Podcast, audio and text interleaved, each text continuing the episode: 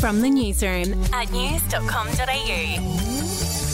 Hi there, I'm Andrew Bucklow, and this is the latest from the newsroom. It's Monday, the 9th of January. All right, we'll start with royal news, and Prince Harry's two bombshell TV interviews have aired overseas.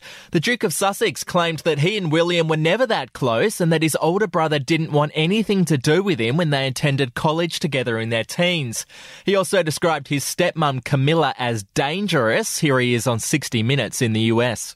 You wrote that she started a campaign in the British press to pave the way for a marriage. And you wrote, I even wanted Camilla to be happy. Maybe she'd be less dangerous if she was happy. Mm-hmm. How was she dangerous? Because of the need for her to rehabilitate her image.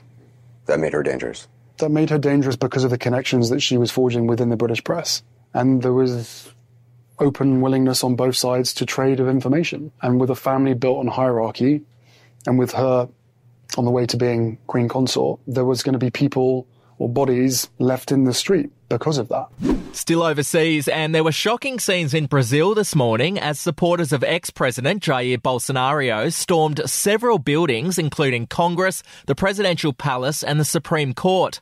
Now, the mob was angry about Bolsonaro's removal from power after he lost the recent election against Luiz Inácio Lula da Silva. The new leader called the incident a fascist attack, and security forces have now retaken the buildings. Back home now, well, supermarket prices are likely to rise in Australia in the coming weeks. Both Coles and Woolworths implemented price freezes on hundreds of items in the middle of last year, but Woolies freeze has already expired and Coles is set to end theirs on January 31. Some of the items that might start costing a little bit more include eggs, cheese, bacon and nappies.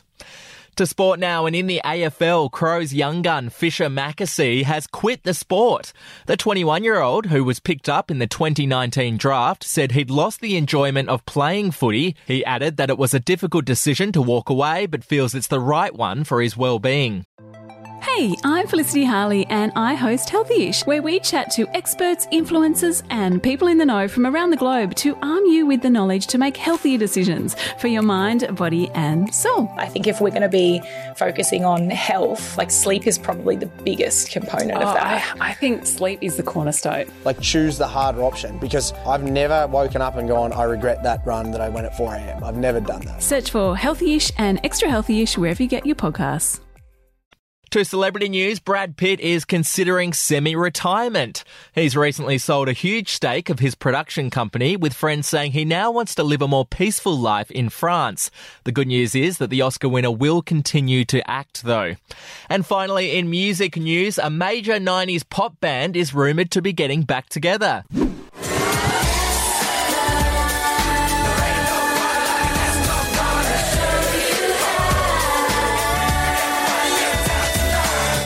Yes, S Club 7, who called it quits back in 2003, are reportedly set to reunite later this year for a tour. How exciting is that? All right, that's the latest from the newsroom. We'll be back with another update soon.